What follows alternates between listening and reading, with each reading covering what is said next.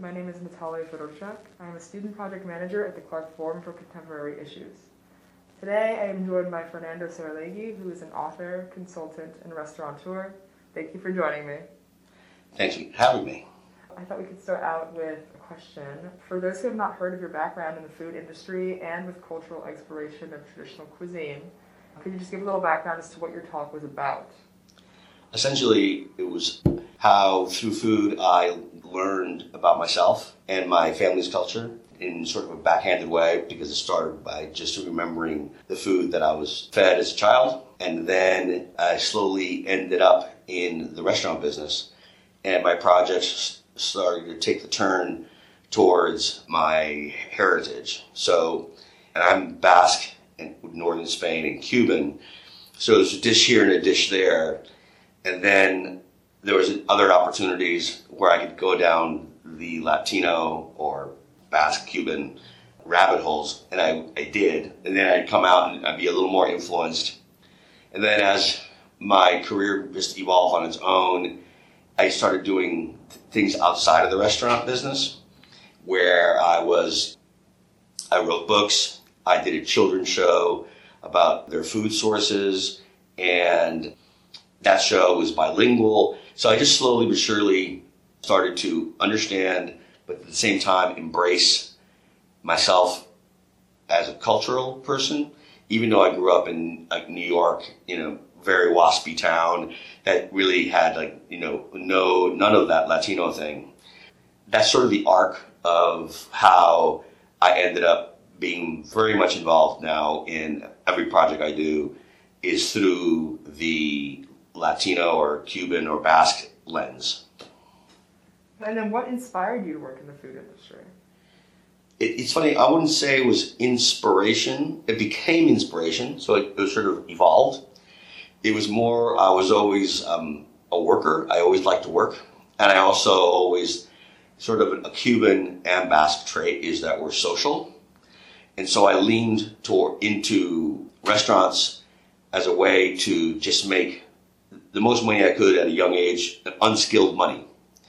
You know, and then I quickly learned that bartenders made more than anybody else, so I learned how to bartend, and then before I knew it, everywhere I went, you know, I went to college, different colleges, and uh, and then after that, I would always be like, okay, where's you know, what's the best place in town? Go do the interviews, and I get so slowly but surely, I was just getting better and better places, and then when I was in college, I worked at a restaurant called Chez Panisse, with um, owned by a woman named Alice Waters, who's the mother of Farm to Table Cuisine in California, and she was very, very dedicated. And I had no idea that the restaurant business could be so artful and so heartfelt, and that struck a chord. And then everything just started to fall in place, and that's how I ended up in the restaurant business. I pretty much knew by then that's what I'd be doing. Plus, I studied art and architecture, and in my restaurants, I pretty much do everything from menu design to interior design, so to uniform design, the works. So, and that's what I do now, uh, part time as a consultant mm-hmm. when I'm not doing like a book or whatever. Okay. Um, and then your experiences with diverse cultural cuisines, uh, diverse cultures in general, how have those experiences informed your style as a consultant, as an author? Um, I think a big part of it was growing up in New York and then having restaurants in New York City because there's no uh, more multicultural uh, city in the world, probably. Um, and so that for me is a touchstone. Is like I, I'm not afraid of other cultures and I'm always interested in other cultures. And so I always bring that to the party. And at the same time, like most major cities in America, they all have a Latino population of some sort or another. For example, there's not a restaurant that I've ever worked in, except for maybe Chez Panisse, that doesn't have Mexicans from a little town in Mexico called Puebla. And it, it, I, it got to the point where I thought, like, God, is this place just one big culinary school? Because every single uh, restaurant had employees from Puebla. And so, and then there's a thing in the restaurant business which is called family meal so it's the meal that is given to all the employees and before service usually. Sometimes it's after service. And it's usually everybody in the kitchen is working on whatever that restaurant's menu is. But then the family meal can be anything. And often it's these guys from Puebla, and so they're doing their specialties. Like, for example, there's a really complex Mexican sauce called mole, and it has like 46 ingredients. And when, if you buy it pre-made in a bottle, it's horrible. Taste the real thing. It's incredible. And it's just like a lot of other dishes where there are as many different styles of mole as there are like grandmothers. You know, everybody has their, their tweak on it. So it's super unique. And so all of a sudden at family meal, you're starting to learn about this whole food that's not part of what every, whatever your restaurant's concept was. It could be a French restaurant, but everybody's eating really indigenous Mexican. We're not talking Tex-Mex. We're not talking Cal-Mex. And then that really speaks to your creativity, but also, you know, to your understanding of different cultures and, and and it, and it influences you in your own work, no matter which cuisine or culture you're following, often in overt ways, but also often in ways that you're not even aware of, unconscious ways. And you mentioned that you see New York as one of the last, or one of, or if not the last, multicultural city. And how does your work aim to address the erasure of cultural eating in heavily urban areas and assimilated areas like New York City could be? What do you mean, just to be clear, what do you mean by erasure of cultural eating? Through assimilation, through the push to become Americanized. Oh, I think that's actually probably turning around. Like it's Okay. less so. Okay. Yeah, I think people are embracing uh, multiculturalism more. I mean, of course, you're always fighting, uh, especially in the United States, you're always fighting against um, fast food and convenience food, like frozen food. And, you know, I know TV dinners almost don't exist anymore, but TV dinners. You know, and so everybody's is eating. Everybody's eating the same thing, but at the same time, I think people have really spread out and learn more. The whole Black Lives Matter movement had an interesting version of it in food and in restaurants. And it has the whole idea of minority owned, not just black, you know, people of color and also women. And it's really become uber dominant across the country and pushed by a lot of different foundations, including the James Beard Foundation, and have been fantastic with it. Brought a lot of awareness. And all of a sudden, you have these minority people of color uh, restaurateurs and cooks who can get a loan and get their restaurant opened. And, and because the press has been very friendly to it and really helped put the message out there, the average American is aware of it. You know, and so when they discover one of those restaurants in their community or traveling, they check it out. So I think it's actually the, the compass is starting to point in the other direction. So it, which is a good thing. But once again, we're, we're always going to be fighting against, as I said, fast food and uh, uh, commercialized prepared food, you know, Sure. corporate food. Do you feel like COVID and quarantine has had an impact in that push towards embracing cultural eating? Uh, I think it has in that I think people had more time to like listen to podcasts, you know, and, and, and find out. And there's been a little more research going on. And at the same time, people have the time on their hands. Like, you know, everybody's aware of the whole bread baking trend that happened during COVID. Well, then take that and, you know, fill, pull out bread and fill in the blank with the culture of your choice. And like, I'm going to try to make that. I'm going to try Indian cuisine. I'm going to try to make a chutney. That kind of thing. I think that has happened as much as like the bread baking trend. And in a funny way, even though we were all in our, you know, enclosed in our homes with ourselves, it opened us up to the possibility of others and otherness. And how would you encourage people to reconnect with that otherness, with their cultural foodways and culinary practices if they live in areas that are more urbanized, more like assimilated, maybe? You know, it's, it's once again, the, every, especially in the larger cities that I think you're referring to, um, they all have multicultural stores, grocery stores, and they're not necessarily the obvious choices, or they're not as well known. But I think those have to be searched out because often what people will stop people is uh, the ingredient search. And if if you have access to it, then all of a sudden, it, you know, it cracks open the door, and then you can dive in through that that opportunity. Sure. Okay. Um, and do you have any role models, or if you do, who do you consider to be your role models in the food industry and within the Latinx food industry, or like uh, culinary experience specifically? Uh, when I had uh, my second restaurant, which was it was called El Rey, and it was Pan Latin, but it, it was interesting because it was Latin through different influences because it was Louisiana, which does have some Latin influence, and it was Texas, which has obviously some Latin influence, and then it was Mexico and it was Cuba. And with that project, I had all sorts of, almost all of my kitchen was Latino. And they would bring their culture to the party. And they really became my mentors, even though they're not necessarily mentors. Often you think of somebody who's famous or somebody who's uber successful. And I don't think that is necessary to be a mentor. Mm-hmm. And, um, a lot of my cooks or chefs were Peruvian, and they taught me all sorts of stuff about Peruvian food. Where I'm like, oh, didn't know that. You know, let's try that. And then I say this like a broken record, but Alice Waters just keeps becoming my touchstone. And in even though when I worked there as a college student, you know, for me it was a gig, and slowly but surely I learned and I got to know people who cared about the food and cared about the culture. And I realized it was all due to her, as well as along with that sustainability and organics. I mean, I never even heard the word sustainable or, you know, holistic until I worked at Chez Panisse. And to this day, I'm in touch with the community, with the Panisse community. And in both of my books, the prefaces were written by Alice Waters. So she uh, she probably doesn't even know this, but yes, she's I look I look up to her as a mentor. And then, do you find that you enjoy working in the restaurant industry more with consulting, or like with with books and travel guides more? Like, do you feel like one pursuit is more part of your identity than the other one?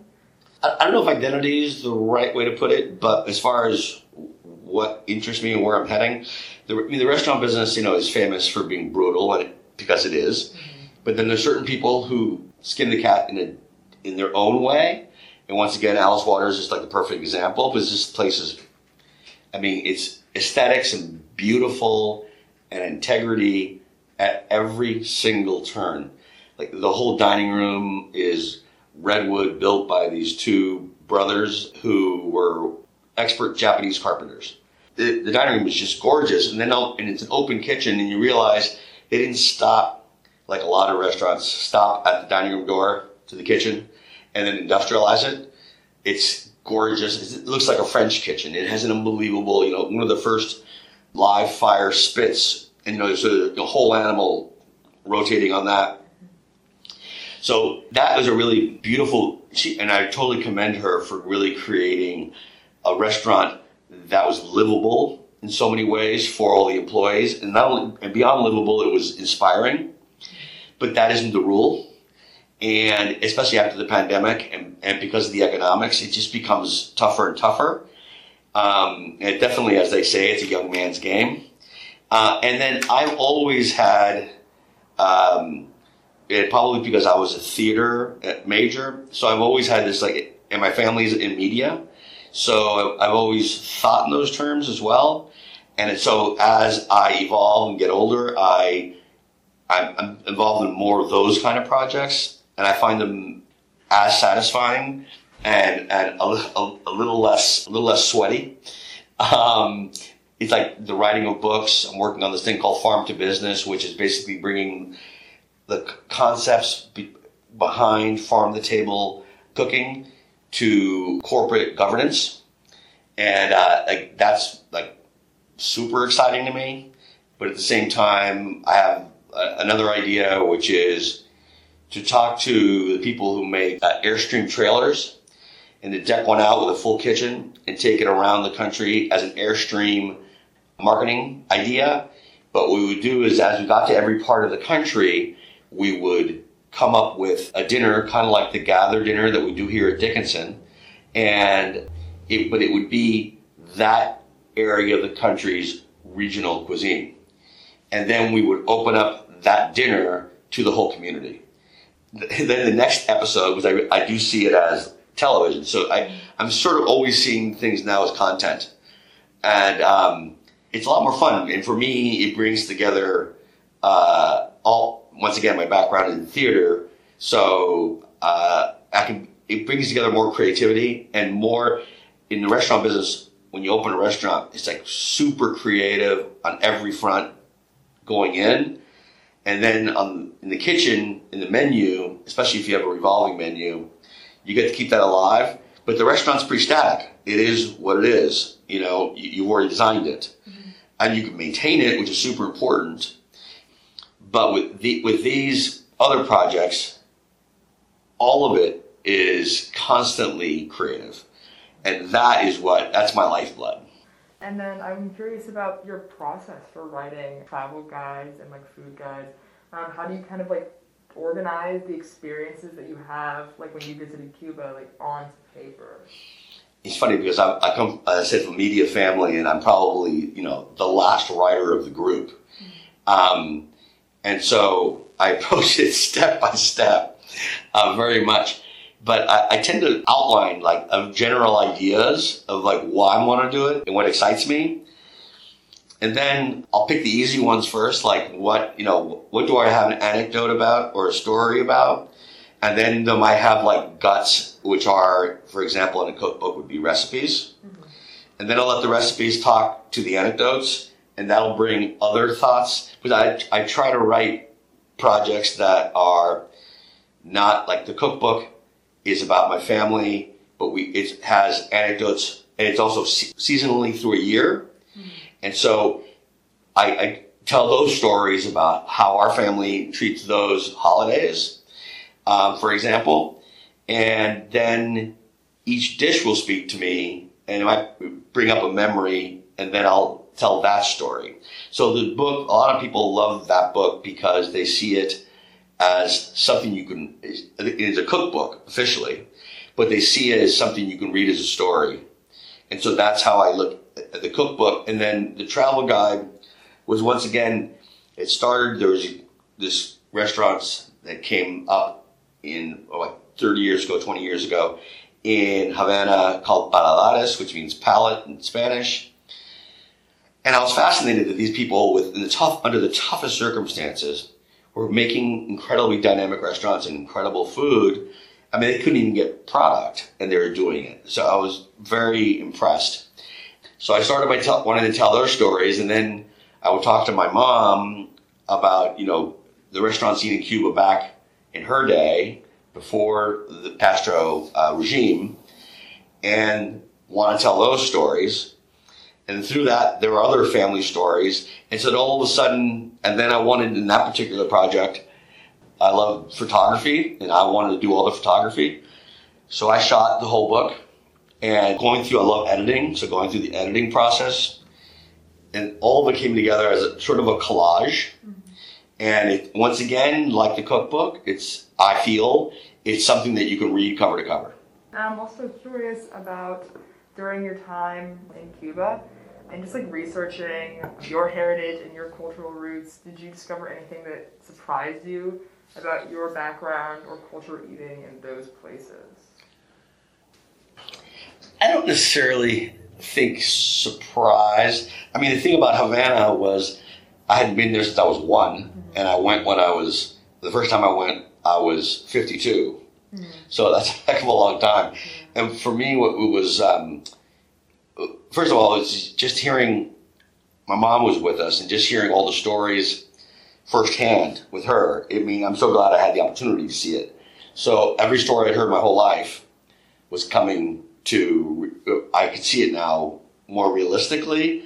And that was it. It's, I don't know if I, if surprised the word I would use, but I was, I was just overwhelmed that the, of the realness of it. But it also taught me about what what Cuba and Havana have lost mm-hmm. through this regime. Mm-hmm.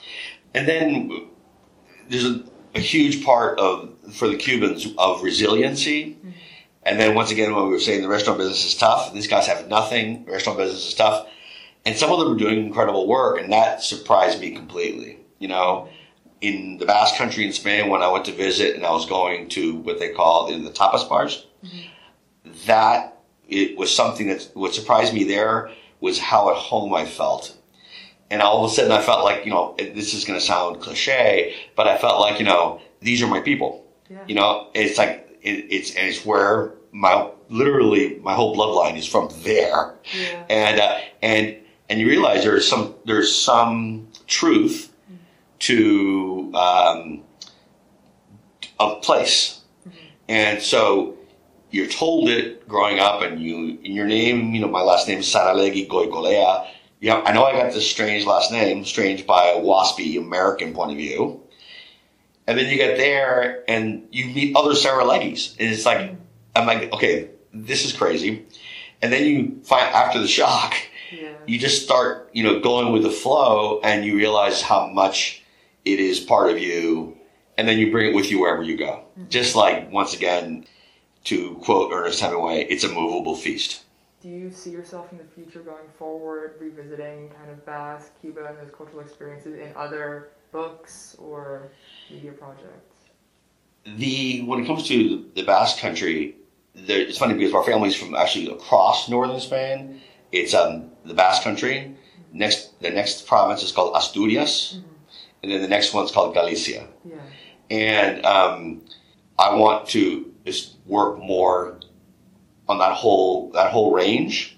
And I mean, just yesterday I was talking to someone who had been to Asturias, and they're like, "Now that is the place to go." He goes, "Whenever I want to just escape, because it's a really funny little region where incredibly has tons of organic and wealth, and as far as creating food, and it's on the sea, right?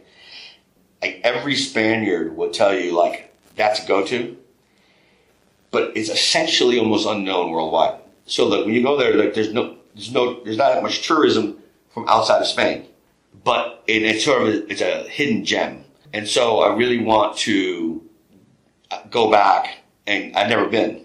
So it go to uh, Asturias, and then also go to Galicia because my one of my grandmother's family was from Galicia, and so I know it through just sort of like a Cuba, where I know it through stories, and I sort of want to put, you know, as I say, a face to a name.